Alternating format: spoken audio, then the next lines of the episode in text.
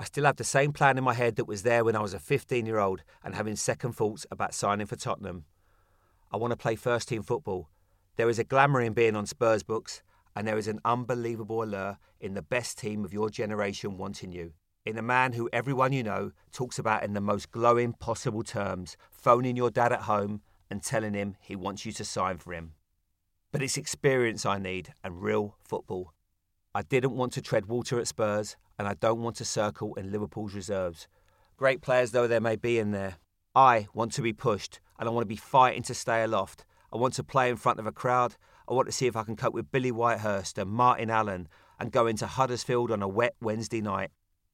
So Dad and I come to an agreement. I'll go up to Liverpool for a couple of weeks in September, have a look around, just like Kenny did at West Ham a quarter of a century before. I'll go training, see what I think.